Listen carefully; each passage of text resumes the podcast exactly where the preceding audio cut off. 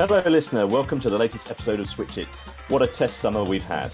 This very podcast got the Bazball rolling back in May, and Ben Stokes' England have since surfed the zeitgeist to 6 wins from 7 tests. Should we get some of the credit for their unexpected success? That's not for me to say. The last hurrah came amid scenes both unusual and poignant at the Oval, England celebrating not only another 3-day victory over South Africa, but the life of Queen Elizabeth II. A test that began in silence soon had the amps back up to 11, wickets falling at a rate not seen since the Victorian era. Barely anyone was grumbling, other than when the intervention of bad light tipped the game into what was officially day 5. Joining me to discuss booze, Baz and Ben's boys are two men who combine respect for tradition with a dash of the funky stuff when required. ESPN Crickinfo UK editor Andrew Miller and associate editor Vish Ehantharajah. Miller, we weren't entirely sure if this game would see any cricket played at all until about midway through what would have been the second day. But even though South Africa declined to stay on for any longer, sticking to their original schedule to fly home on Tuesday, it quickly became apparent that it wouldn't prevent a result. Yeah, I mean, I think that was fairly evident from the way the series in the summer has gone already, that given half a chance to play, and Ben Stokes tweeted, obviously, before the decision was made, he said it would be a great honour to play in memory of Her Majesty the Queen.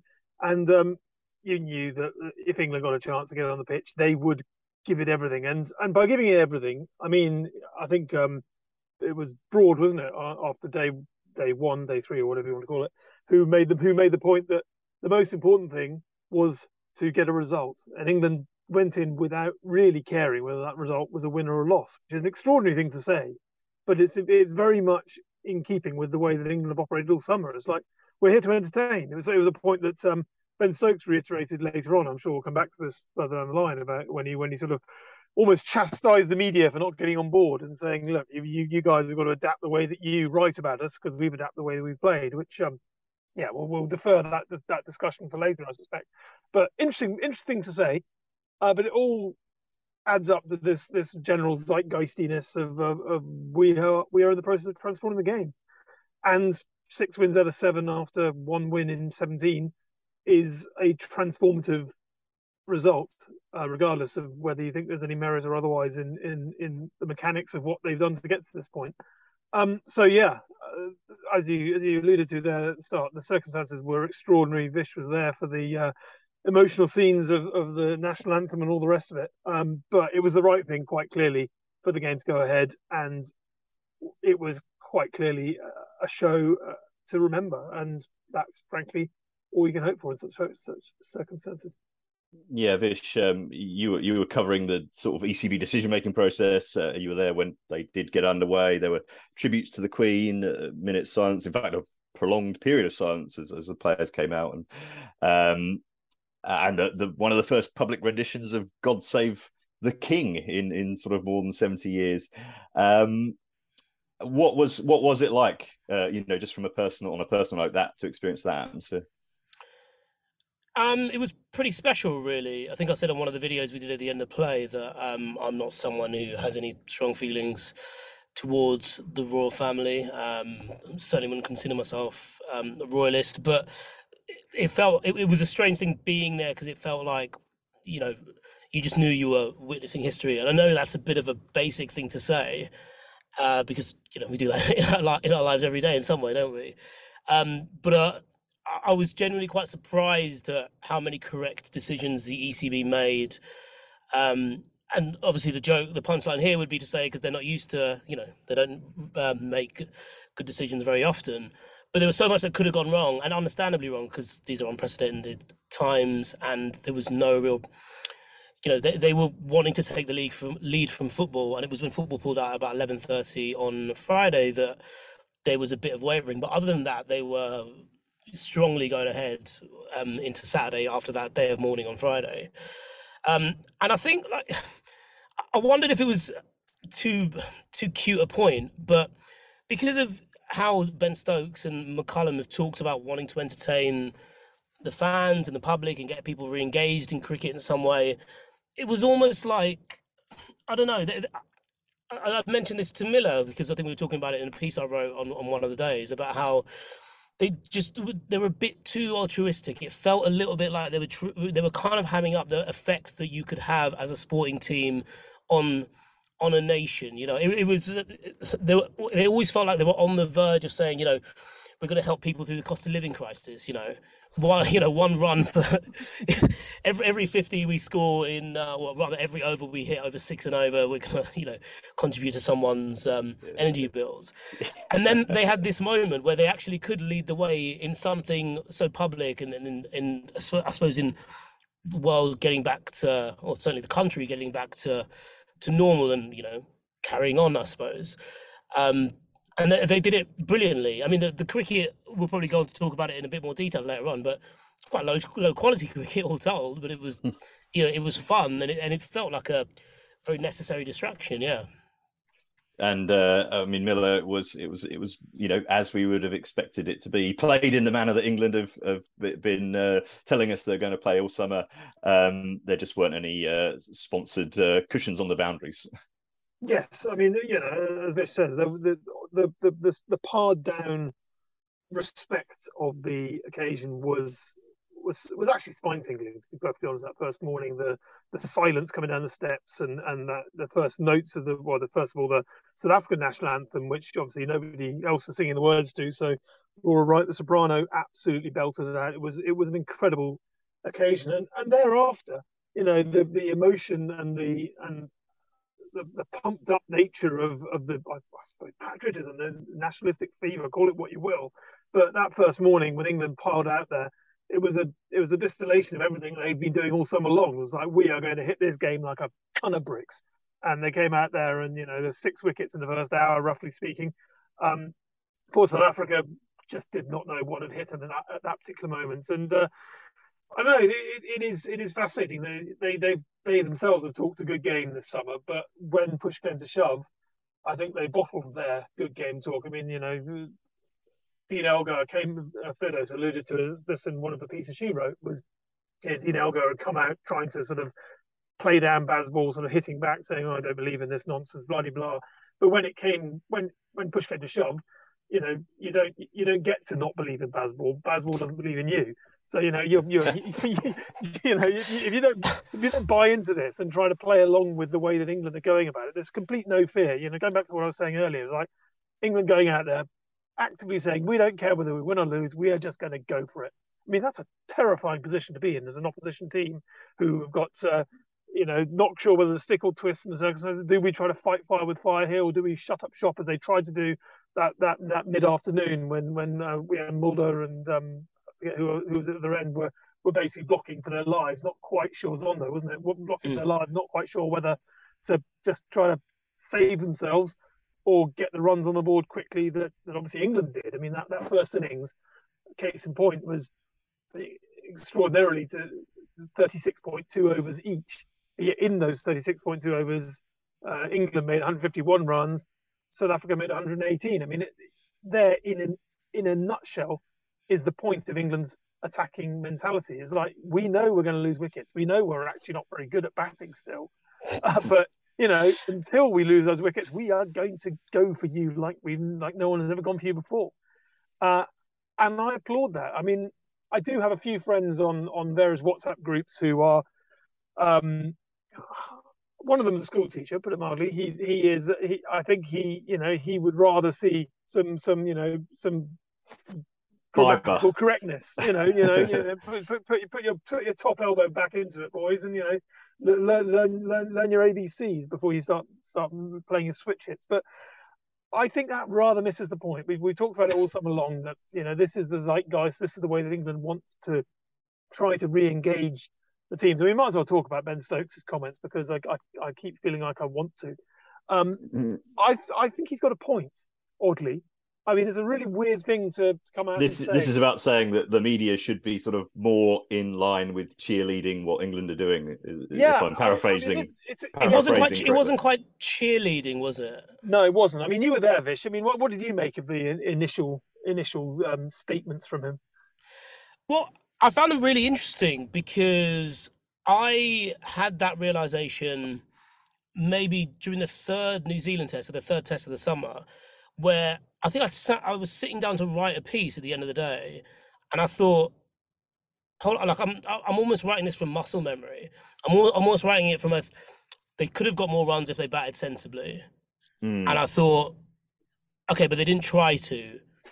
And that's not what they want to do. Yeah, it doesn't matter. It's like, and at first I thought maybe it's a bit like, you know, having an argument with a child. It's like, you know, the child's logic is one way. You're not going to change it. You just hope through experience it will learn certain things. But then the longer it's gone on, the more I've realised that, well, actually, I need to get attuned, you know, I suppose part of our job as journalists is to relay what they're trying to do, not what we want them to do or not what we think they should do. And, you know, but by the end of the summer, you end up having enough chats with people to know that A, it's authentic, and B, just understand, like, the workings of it. So, for example, you know, as Miller said, 36.2 overs, score more runs than them if you're gonna, you know, if you know you're gonna get out. If the bridge is gonna collapse, you might as well run across it. Yeah. There's no point holding on. And well, what about repairing the bridge as you go? Yeah, but England tried to do that. That's English cricket in a nutshell, isn't it? I think Andrew Strauss is coming out with a plan next week about that. But when he said, so when Stokes said it in that press conference, yesterday, yeah, I kind of knew what he meant. I think it was a bit more. It felt a bit more of a call to action, but I do know what he was getting at. Yeah, I agree. I don't think it's about cheerleading at all. Although all these things are fraught with danger when they get written down on a page, and you lose the nuance that was injected into the comments in the first place. It can sound like Stokes is calling for English media to be lackeys and just, you know, accept that Zach Crawley is the best thing since sliced bread. Stop criticising you gits. But I don't think it's quite as simple as that. I mean, I suppose you can liken it in a way to Duckworth Lewis before Mr. Stern came along. It's like Duckworth Lewis is probably renowned as the best rain rule there's ever been. No one bloody understands it. But everybody who's ever had a look at a Duckworth Lewis table would probably say, you know what, I don't know how the hell they got there, but I can't really argue with the fact that this feels right. I can't, you know, every now and again it looks odd, but on balance you can say that, okay, it's weird that you've only lost 4 runs despite losing 4 overs, but yeah, okay, fine, etc. But for a brief period, when T20 came along, suddenly, you know, you're chasing 2 a ball from 6-7 overs out, and you're going to win it easily. It took an awful long time for Duckworth Lewis, the old permutations, to catch up with this. You know, the rain rules. I think particularly, what was it? England. When they won in 2010, I think they had a couple of really close cock-ups. One they lost to West Indies, and then they lost to Ireland because both sides were chasing and the permutation did not favour chasing teams. And it took an awful long time for that rule to be recalibrated. I'm banging on a bit, but the point is, it didn't mean we've got to change the way we think about this. Precisely, you've got to change the way you think about it. You've got to accept that this is going to be the way that England go. There's no point in saying that can't you just shut the shop up now. I mean, I remember as another case in point. I remember distinctly, actually, the 2005 Ashes, the first day at Edgbaston, when England scored, what was it, 400 in 80 overs. I mean, even by the sounds of Bazball, that was extraordinary. I mean, I honestly don't think anything England's done this year has been quite as in-your-face, dramatically quick as England were that morning when they got given the chance to bat first and went for it. But I remember writing my piece, sort of criticising, obviously, a long time ago now, but I remember writing a piece saying that, you know, if they'd throttled back, having had such a great start, they wouldn't have been bowled out for 400. They'd have had a chance to put 500 on the board. And it's like, looking back now, I realise that wasn't the point at all. The point was to put the foot on the throat of Australia, scare the bejesus out of them with what this team could achieve. And then the rest is history. Wouldn't have been such a memorable finish if they'd got 500. It wouldn't have been. But also, it probably wouldn't have happened in the first place, because England weren't going to go wholehearted, let's just thrash these buggers. They would have been caught in two minds, and they'd have done neither, which is what England have been doing in Test cricket pretty much every year in the intervening 15. So, yeah, again, going back to the original point, there's no point in criticising the way that England are going, because the proof is in the pudding. Mm. I mean, you know, Stokes was grilled by Mark Butcher in the post match. I thought Butch made a very good point to him. Like, are you underselling yourself by, you know, scoring 6 from 9 with 2 horrendous slogs when actually only last week you were scoring a match-winning century by playing a little bit within yourself? And, you know, Stokes has shot it down and said, well, you can criticise all you like if I'm winning 6 out of 7. I mean, the team ethos is absolutely everything for this team. And there's no point in nitpicking. There are obviously going to be people at the fringes, like Zach Crawley is probably the case in point here, but with any enterprise, there's always going to be something that is the margin of the enterprise. And, you know, if you spend your entire time picking at the margin, saying, well, what about this, and what about that, and missing the point that actually these guys are the people on the fringes of something bigger and more holistic, then, you know, if you do spend your time carping about that and not accepting that, you know, the bigger picture is the bigger thing, then, yeah, Stokes ultimately does have... He is within his rights to suggest that just think a bit bigger about what we're trying to achieve here. I mean, history is written by the winners, of course. So Stokes is talking from a position of strength. Vish, is there going to be a point when that argument becomes more difficult?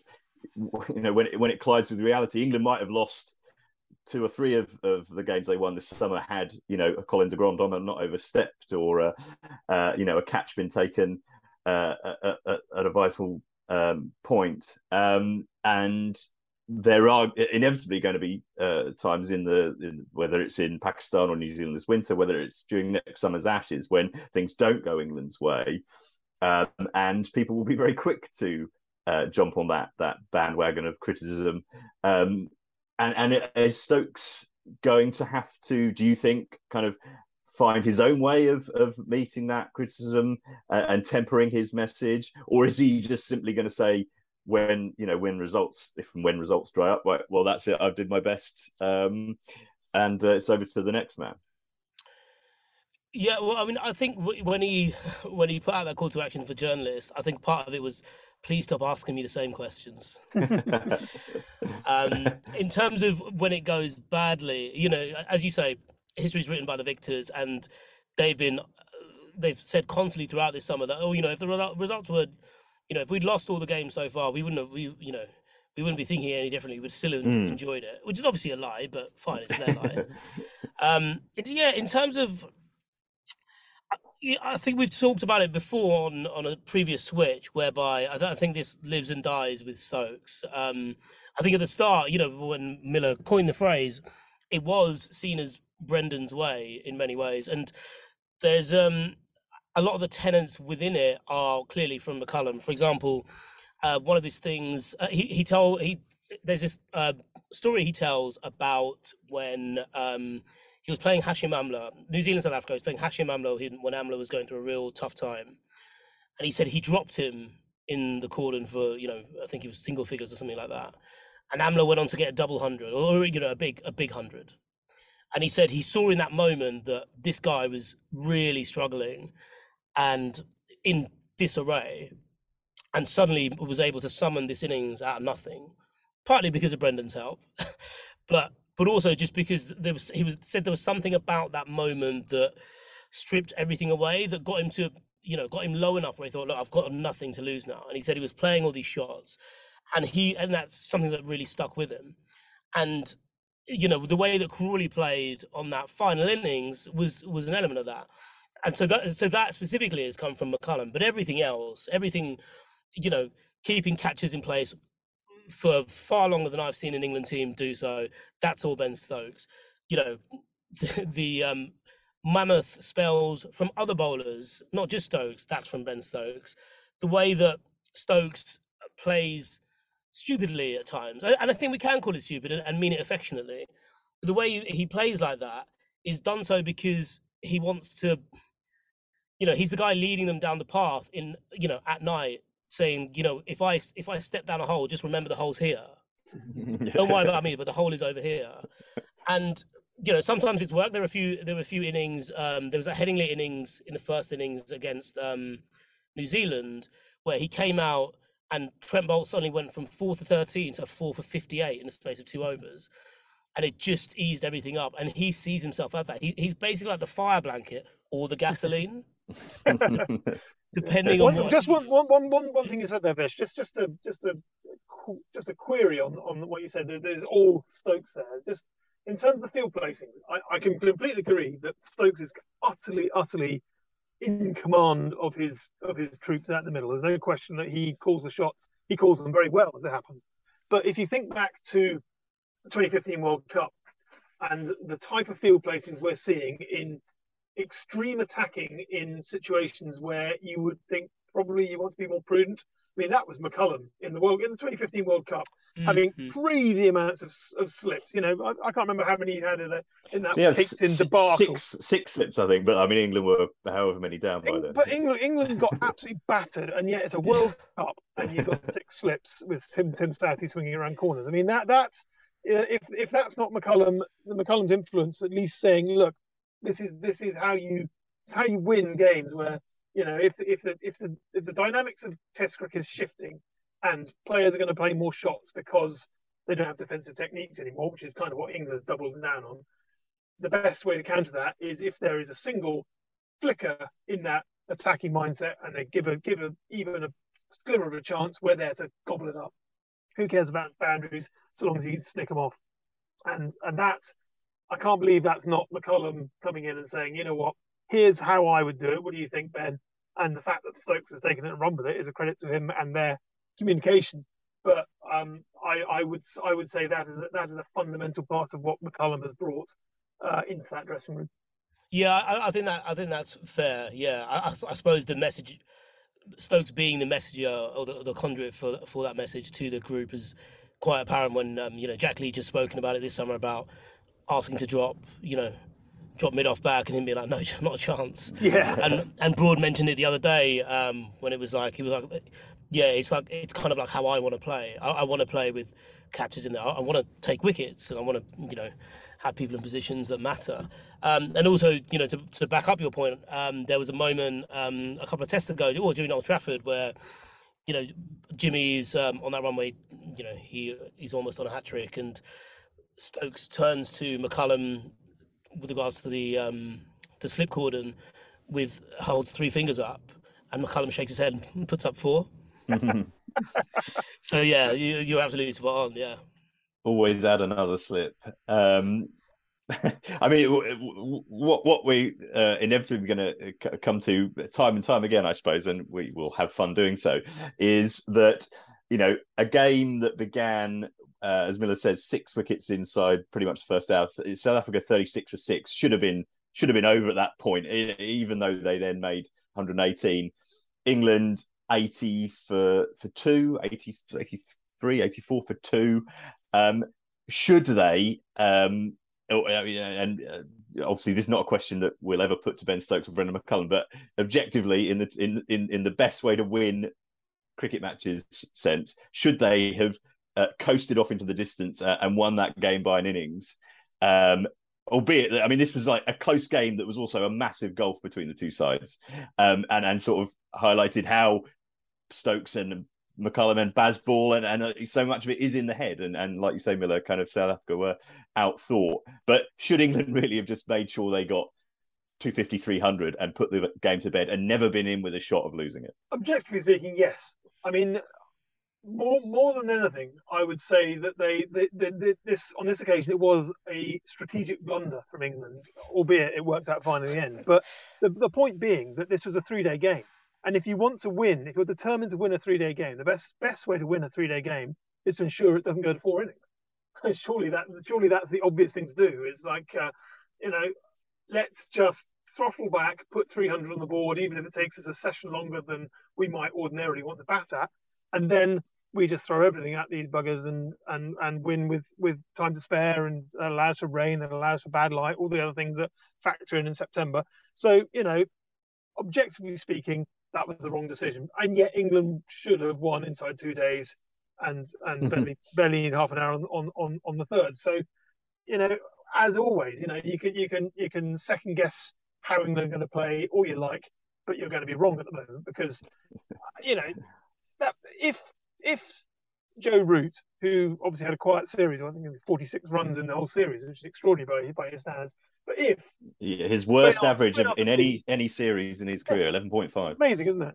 Amazing, isn't it? But then, you know, if in that first over off the tee he'd played that uppercut a little bit higher over the slip cordon, hacked it away for 4 or even 6, who knows what he was aiming for, and suddenly just set the tempo and suddenly he's off and running.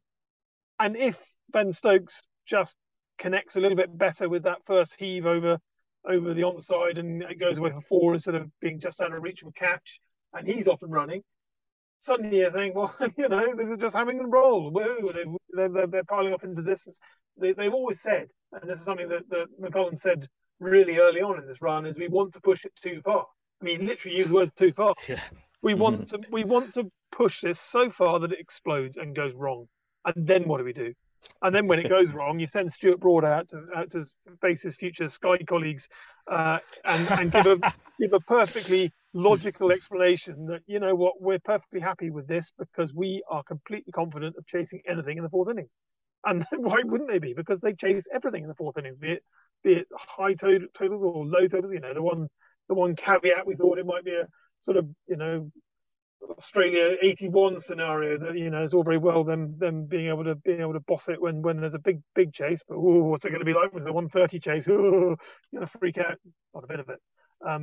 Yeah, they walked it. So, you know, what do? You again, going back to what I was saying earlier, there's no point in carping about the fringes of this. You can't complain that Joe Root has played a glorious reverse ramp for 6 in one game, and therefore getting out first ball after tee in another is wrong.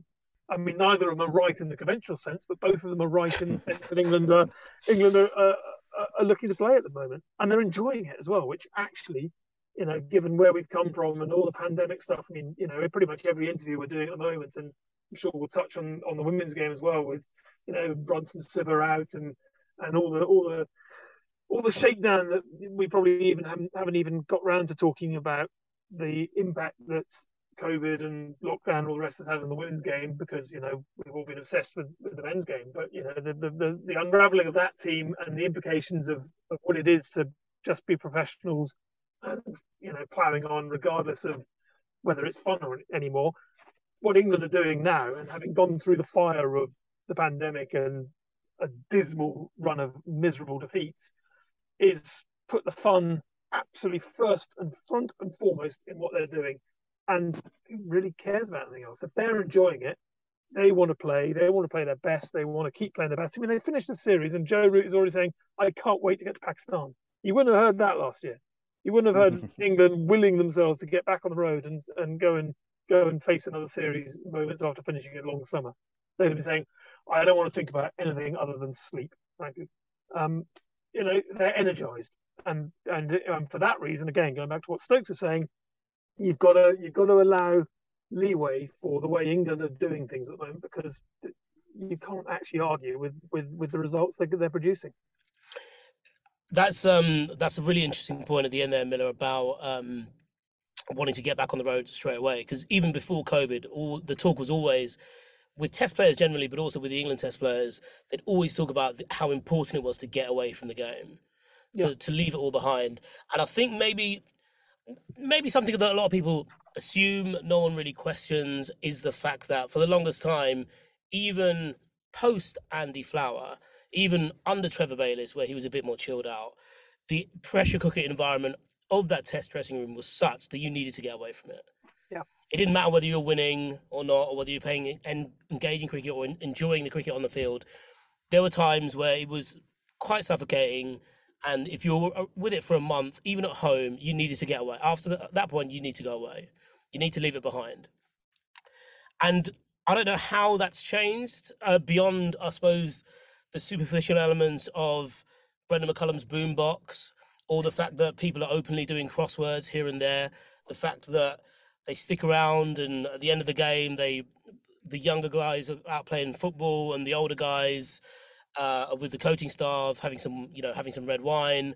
I don't know if that's because everyone now goes out together, or if it's because when Johnny Bairstow scores a big, gets a big score, is a bit agitated, or is a bit going all over the place, or when he gets a low score and he wants to look at his video, they close the laptop when he comes in and say, sit, and they say. McCullum a few times has said, sit here and just chill out, you're good. You don't need to watch that dismissal. But everything feels a bit looser now. Everything feels a bit more casual. From rocking up whenever you want to rock up in the morning, provided you're there for the for the time we actually have to be there on the field. And they've stripped away all those things which I wouldn't say were never unnecessary. Sometimes maybe you should look at a bad shot. Maybe you should be on time, dressed a certain way, even if it is just for keeping up appearances. Structure isn't necessarily a bad thing, but evidently they've just smart casualed it, haven't they? It's more than smart casual. It's just very casual. Yeah. And they've got rid of the nutritionist as well, I gather, which obviously that nutritionist was giving out bad juju. Yeah, well, but it's about, I suppose, in that own way, you're governing what adults, eat. I realised just before we asked Miller what he had for lunch, but, there's a level. Since you're asking, yeah, but there's a level of ownership there. Yeah, there's a level of ownership there to the players. Like, you're gonna take charge of it. We're gonna let you. We know we have degree of a certain level of standards here that you know about now. But however you can reach them, because while it is a bit more casual, the flip side of that, you've got a guy who comes in for the last two tests in Ollie Robinson, who spoke about having all these serious chats with Ben Stokes about how fitness has to be a lifestyle change rather than something to help you, do well on a yo-yo test or things like that, or do good in the gym. It is about changing your approach in general to life. So there is seriousness, in amongst it all, but primarily it is just about vibes, really, isn't it? It still comes back down to vibes. Yeah. Miller, a couple of things, I suppose. One, is there this? This sense of freedom really comes partly kind of Vish's anecdote there about kind of when you're at rock bottom, then being able to find release. Obviously England were actually bottom of the World Test Championship and then had no chance of qualifying for the final. So there is really no pressure on them at the moment. They won 6 tests out of 7 and are what they're now 6th, I think, in the World Test Championship, and obviously they've got far more from that in terms of connecting with the public and the praise that will come from reinvigorating interest in the game, perhaps. But it didn't actually matter if they lost half those games or all those games. Stokes is a new captain, McCullum's a new coach. There is a whole lot of freedom there to go and do what they want. But obviously that will be constrained the closer they get to actually being seen as a successful team, a team that should be challenging for a World Test Championship, or a team that maybe next summer should be beating Australia, and obviously the pressure will increase. So that there's that. Is this possible only now because of those circumstances? And then the other thing I wanted to touch on was the sense of freedom and fun. Geoffrey Boycott's column today, I think, was suggesting that he would not want, none of the batsmen in England will have had fun this summer because it's been so hard, because so few of them have scored big runs, Johnny Bairstow aside, perhaps. And is that just a completely outmoded view? And should we be, pretty much all aboard the fun bus here, that Zach Crawley can go through a summer averaging 23 and scoring 150 at the very end of it, and that's be seen as a pretty good thing? He's done his occasional match-winning thing as far as the management are concerned, and will he have been happy with that, do you think? Well, I'll try to answer the second point with reference to the first point, because actually it was Joe Root. I think he reluctantly mentioned it today, but he was sort of saying that, I don't really want to draw the comparison, but this vibe around the dressing room feels exactly like the vibe around the white ball team when suddenly they decided, enough's enough, we are going to do things differently. Now, we as journalists, we join dots for a living, and so we've been making this comparison for months. But the players, for a senior player like Joe Root, to actually voice that as a point to reflect on is I think significant, because not only is it proof that these formats are getting closer, and the more you can take learnings from one, it will help the other, which kind of is pretty much what we're all talking about with Bazball and the field placings and everything else. But if this narrative is the one that the white ball team went on, we're only just getting started with what this team can achieve, which is pretty much, again, what Root was saying. And I suppose the point was that England went very quickly from being naively optimistic in white ball cricket, so naive that they probably blew the World T20 final because they didn't have a proper plan for how to beat a proper T20 team in a proper event. They blew it at the end, and Stokes was complicit in that. But at the same time, they grew into their status as front runners, and it's no coincidence that the kingpins of this current team are Stokes, Root, and Johnny Bairstow, who happen to be three key players who won that World Cup. So it's not as if these guys are naive about what it takes to absorb the pressure and adapt what you've learned already to, oh, people are going to be coming for you now. People know what you're doing. People, you think you can score 400 every day, do you? Try doing it against this attack. They've heard it all before. Not only have they heard it before, they won, despite the pressure of having heard it and being told you're not going to be able to do it against this and that and t'other. So, if A, they believe that the journey they're on with the Test team is similar to the white ball journey already, and B, they're enjoying the journey, as Root quite clearly is for everything he's been saying, and Stokes and McCullum laughing on the balcony at every drop of a hat, what's not to embrace? Why would they not carry on improving and absorbing the lessons and adapting the way they play subtly but not significantly to everything else? I've forgotten what the second point of your point of the question was, but I think that broadly is it. Is that they're going to do exactly what they did with the white ball team in this Test team. It may not work. I mean, it may all go wrong, and someone may slip over in a tee box and break their leg and never be the same again. God forbid. But there's no reason why England shouldn't believe that this senior bunch of players have seen absolutely everything. I mean, Broad and Anderson weren't World Cup winners, but they don't need to be. They've seen everything in every other sense that Test cricket can throw at them. There's a serious amount of experience and a serious amount of maturity within this vibes-driven side, and there's no reason to believe that it's all just going to go wrong or be derailed if, say, they go to Pakistan and do what most teams do and don't win there. That doesn't mean it's the end of the journey any more than it was the end of the journey when they lost by an innings at Lords 2 weeks ago. It's all part of the process, frankly. I mean, in terms of the scales falling from all our eyes, Vish, I suppose, put more succinctly, what I'm asking is the old-fashioned notion of a batsman valuing his wicket, is that something we should perhaps be consigning, to the bottom of the coffin? My impulse is to say no, because, if you look to the way that Ben Stokes batted in that second Test against South Africa, the way he started out, it was a bit of a slow burn at first, and that was a man protecting his wicket. Mm. And then at the same time, I think there's a bit more duty to team now, isn't there? That's basically the ethos at the moment. And if that happens to be, not valuing your wicket, then that's what you need to do.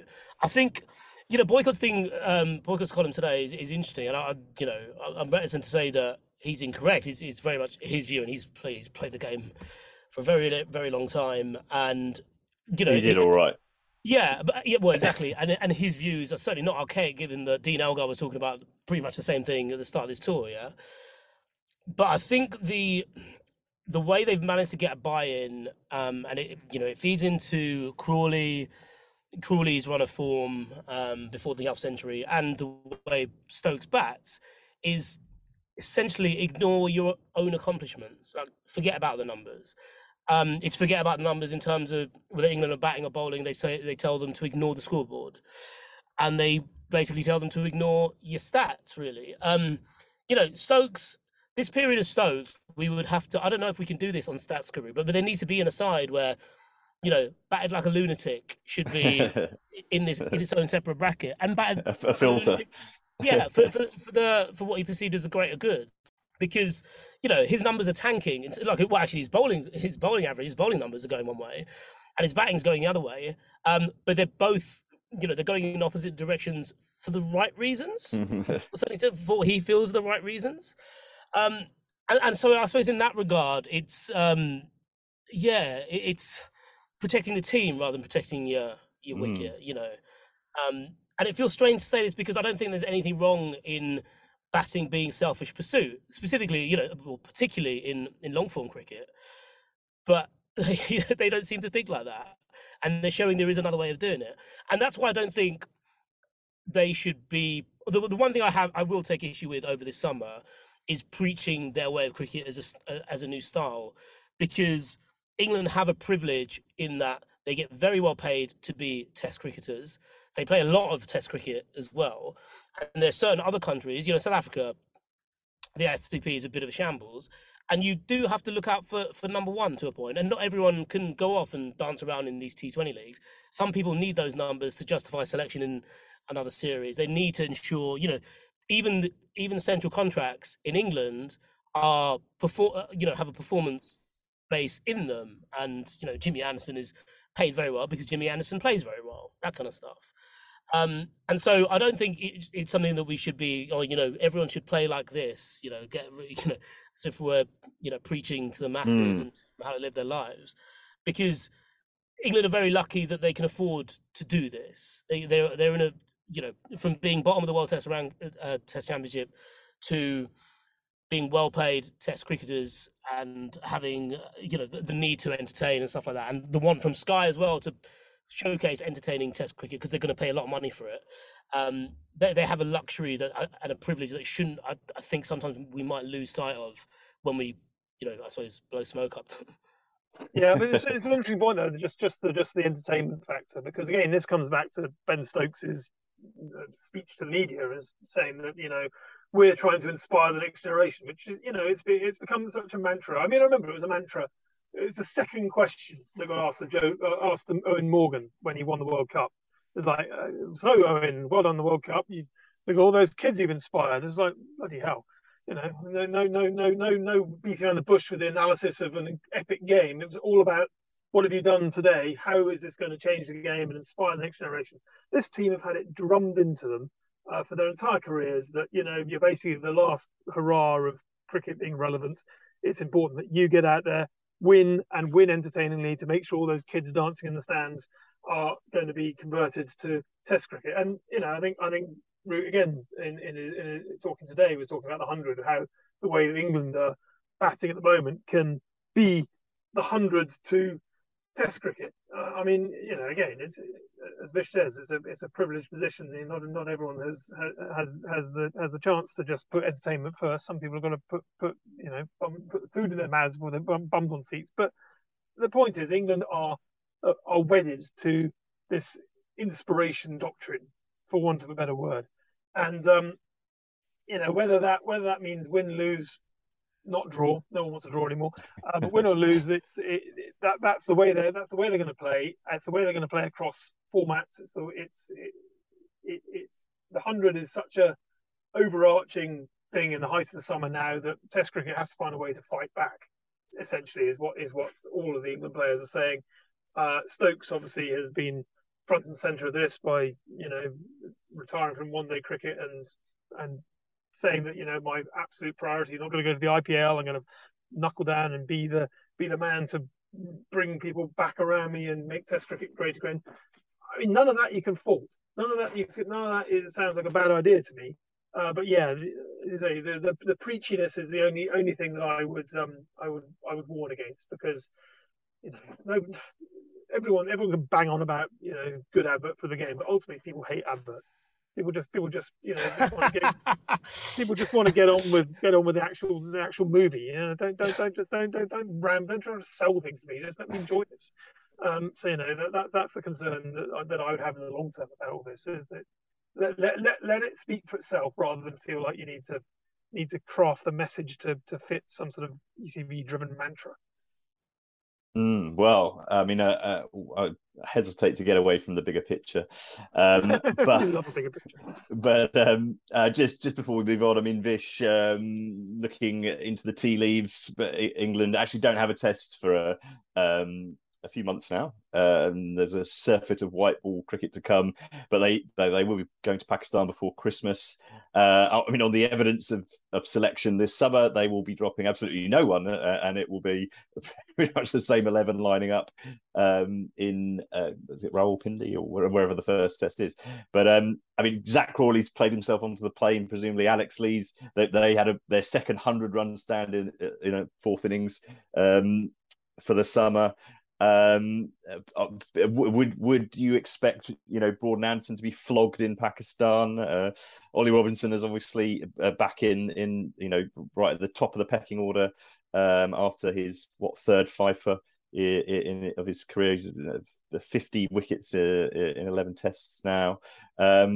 Yeah, what are you looking at down the line for what the next trick for this team is going to be?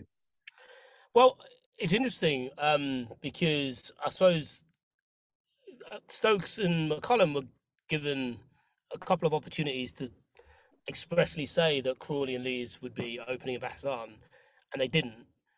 They went on to say that they have to look at, you know, it's a different series, different conditions, different challenge, and they had to look at it accordingly. They gave it was the most coy they've been on that kind of stuff. Bear in mind, I think 5 minutes earlier, Stokes had said, you know, there was never any doubt that Crawley was opening all the tests this summer. You know, I never questioned him as a test match opener, because someone like Ben Duckett, who was obviously drafted into the side after Bairstow's injury with Harry Brook getting his debut, I mean, to be honest, I think he's tailor-made for this. And I know that he's scored a lot of his runs this, almost all his runs actually, this season for Nottinghamshire at number 3. He is an opener. You know, he debuted for England as an opener in Bangladesh in 2016. I think he's a quality player. I think he's absolutely, like, you know, he has that mantra, and if he's given the go, I think he'll give a good account of himself. You know, they did drop someone, really, didn't they? They dropped Matthew Potts for Robinson, and they did it in a way that sounded like they were sending their dog to the farm. You know, it really pained them. And I think in terms he was just being rested, surely. Yeah, well, I mean, that's the thing. They were quite honest about it. They were like, look, he took it really well. It was, and he took it so well. We were impressed with how well he took it. You know, he was doing it for that team. Good boy. Who's a good boy? Yeah. As for Pakistan, I think, you know, they're hoping to have people like Mark Wood. Not sure about Chris Wokes, but somewhere, yeah, like, you know, Mark Wood, a bit of pace. Bear in mind that, you know, he's on the Mark Wood is going to Pakistan. He'll be at the T20 World Cup.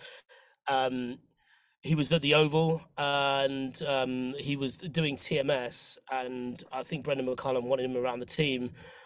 No word of a lie, because, you know, he's a good laugh. But basically, he wanted him a bit more, you know, ingrained in the group, as it were, because obviously he hasn't played a competitive game all summer. And so, you know, if you look at the bowling attack, I think Ben Stokes will probably be the third seamer, as it were. I don't think Stuart Broad's going to go. I think there's a lot of talk about him missing out because he's going to be expecting his first child this, in about December. So I'm not sure if he'll go. And to be fair, probably not a bad thing, in terms of you don't really want another situation where one of Broad or Anderson or both are sat out, because it causes its own complications, because then we start asking the inevitable questions or writing the inevitable pieces, and I think they want to get away from that a little bit, which I suppose is part of being a bit more upfront about all these conversations they have with their players themselves. But no, it's interesting. I mean, you know, can you Bazball Shaheen Chafridi? Probably not, but they'll give it a go. I think it's going to be fascinating, because if you think of how Pakistan have set up games, particularly when they've played at home in the UAE. It's been big, long, slow burn. Yeah, big, long first inning runs, and let's get a wrist spinner to go through you on day 5. So, yeah, it should be incredible. I think it's, you know, I was trying to think, it's not immovable object, is it? It's, you know, it's the hare and the tortoise. So, yeah, it'd be a great challenge. Yeah, I mean, it is versus irresistible chat. Yeah, it is interesting, though, isn't it? If you've set the team up, as England have done this summer, whereby you're saying, no, we are not dropping so and so, no, absolutely not going to drop him, and suddenly they're not on the team, you can't really pretend they've been rested. It's almost such extreme protection of them. The moment they're not in there, you can't beat around the bush. So Matthew Potts, case in point. He's like, you can't pretend it's just a rotation thing because England don't rotate anymore. Yeah. Like, if the shirt is yours, you keep the shirt, which is what Broad called for in Sydney. And so, you know, that is the mantra that England have seemed to be sticking to. So I suppose the only way you can get around it without talking in terms of being dropped is almost to go back to the future, going back to where we were with when Ed Smith was selector and total cricket and his notion that they could bin off, you know, Darwin Milan, you know, put him in mothballs and bring him out for Australia, or, you know, Keaton Jennings comes back out for a spinning surface in Sri Lanka, all these other things. That is probably the only way that they have wriggle room in selection now that they're completely wedded to, you know, the idea that when you're in the side, you keep your shirt. You can say, look, absolutely no doubt about it that so-and-so Stuart Broad is our first choice guy for home conditions. But I mean, Stokes alluded to it in the presentations, let alone the sit down with the media, and saying that, you know, we might just have to adapt it a little bit to change our tactics, change our lineups, two spinners, all the other things that go into the subcontinent. You know, there's got to be a little bit of wriggle room in this hard and fast we don't drop anyone policy. So yeah, but again, it all comes down to honesty essentially. If you're being honest with the players about why you're keeping them, you've got to be honest with why they won't be playing as well, and that is the complication. Yeah, the honesty's come up quite a few times this summer in terms of, you know, players either coming to the coaching staff or Stokes and asking about, you know, actually, what do I need to do? I'm having a bit of, you know, Ben Stokes is the main one, I think, this summer in terms of trying to work out how to play his role at number 7 and just coming clean and be like, look, I can pretend I can go away and do this myself, but like, can you tell me, like, what do you want from me? And beyond the like, oh, you're going to do it your own way, they've given him certain parameters as well. And at the same time, people on the outside who think they should be in, I think a couple of players made a note of calling managing director Rob Key about when they weren't picked for the Lions tour, for example, and being like, look, what's up? And he's like, you know, I'm not in. And I think he quite likes that. He prefers that to someone talking about it behind his back, or I suppose coming to us in the media and talking about how disgruntled and cheated they might feel. And I suppose we've seen the most productive version of that with Bairstow's injury and Alex Hales's move into the World Cup squad, because Hales called him up and said, look, what do you want? Like, you haven't picked me, why? And I don't reckon Hales would have done that from the obvious reason. Well, yeah, yes, true, yeah. But I don't think Hales would have done that if the previous regime were in charge, or even if someone else was MD. And so I think the honesty has been like a key factor in all of this, and it'll be interesting to see when we come out into next summer. We might end up in a situation where, just through the nature of being so honest, you end up lying to people, if that makes sense, because there's only so much honesty that can go around in that setting. Because suddenly Harry Brook, you say you don't drop anyone, but say Harry Brook gets a couple of scores, then so Bairstow's fit and Bairstow comes in for Harry Brook, and then Harry Brook has only had 4 tests, even though he's done really well. Say if he does really well in Pakistan, those sort of things will come up. But I think by and large, you know, it is fundamentally a good thing. It's just the longer it goes on for, you wonder if the messaging will be a bit mixed up, you know. Well, there's lots of things to look forward to in regard to how England's messaging plays out, I guess. We haven't got too much longer here, but I was going to reference Stokes now having to actually switch horses, switch formats. He's not going to Pakistan, but he will be in the T20 World Cup squad. Presumably that will distract him somewhat from the challenge of playing tests in Pakistan. Obviously, he's retired from ODI cricket, so this is the world as he prefer it, Tests and T20s only. But Miller, we talk a lot about the treadmill of the game. You mentioned actually at the start the women's game and how some of those challenges are beginning to manifest. England women are playing India in 6 white ball games ongoing now. The first one was at the weekend, and they won by 9 wickets. And there's an interesting thing going on here, because You've got a lot of younger players coming into the side, partly by necessity. Obviously, Lisa Kitely, the outgoing coach, has made a thing of kind of bringing through young blood. But there's no Heather Knight for this series. She's had an operation on her hip. There's no Catherine Brunt. She's being preserved for future challenges, having already retired from Test cricket.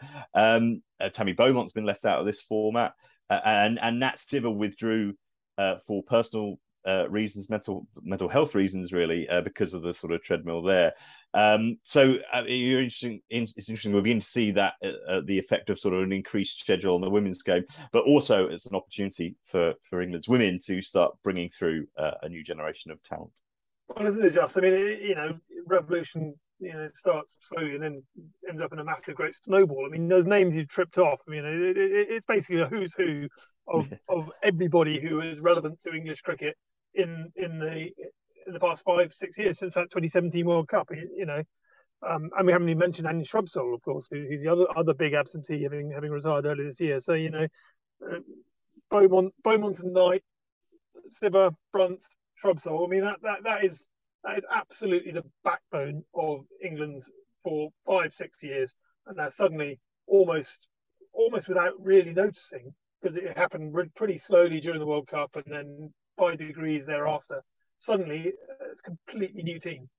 We've got Amy Jones is going to be skippering, has skipper already, but is going to carry on skippering in the foreseeable. And good luck to her. I mean, again, she took over from Sarah Taylor and has really made herself indispensable behind the stumps. But now she's the senior player. She's bringing through these younger kids, and it's a great opportunity. Alice Capture, we talked about a lot. Just watching the way that she went about it in game the other day was, she didn't score very many, but this first it was 105, wasn't it? The first ball. She was down the pitch and launching it. And it's like, I think she, just looked like she's playing a different game to everyone else. And that's very much the ambition of this England team, is to be more aggressive. I think Vish, you did that interview with Charlotte Edwards when she's encouraging her Vipers and Southern Brave team to hit straighter, trust the fact you can hit sixes. That's absolutely written through everything that this England team are trying to achieve. It's it's been a rocky start. Obviously, the cock up with the. Not getting a medal in the Commonwealth Games clearly hurt them deeply, but this is a real opportunity now. 1-0 up already after a slightly strange rain-damaged game by all accounts up at Durham, but a chance for a new generation to really lay down a marker. So that when Knight is fit again, when Sciver and Brunt hopefully are back and firing, there will be debates to be had about, is it really time for Brunt to come back in, or is it time to trust Izzy Wong as the new attack leader?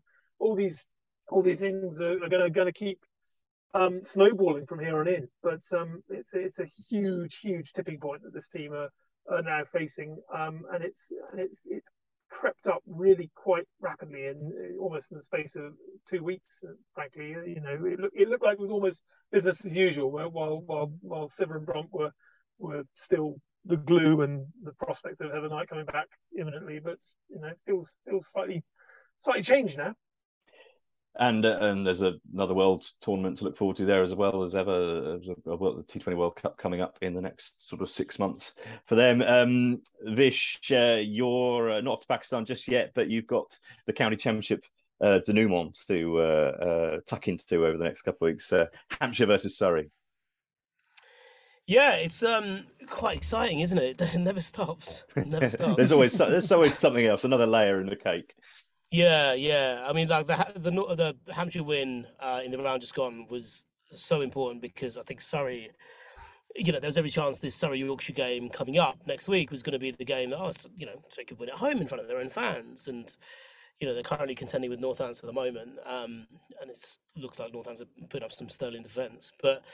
Yeah, it's very exciting, because I think we're at a stage now where obviously we're going to have this domestic schedule in 2023, because any ratifications on the high performance review haven't been voted through, we haven't had the vote for it yet, and because of that, you need to know about promotion, relegation, so on. Exactly, into 2024. But it feels like, even though it's been very off Broadway, the quality of the championship has been.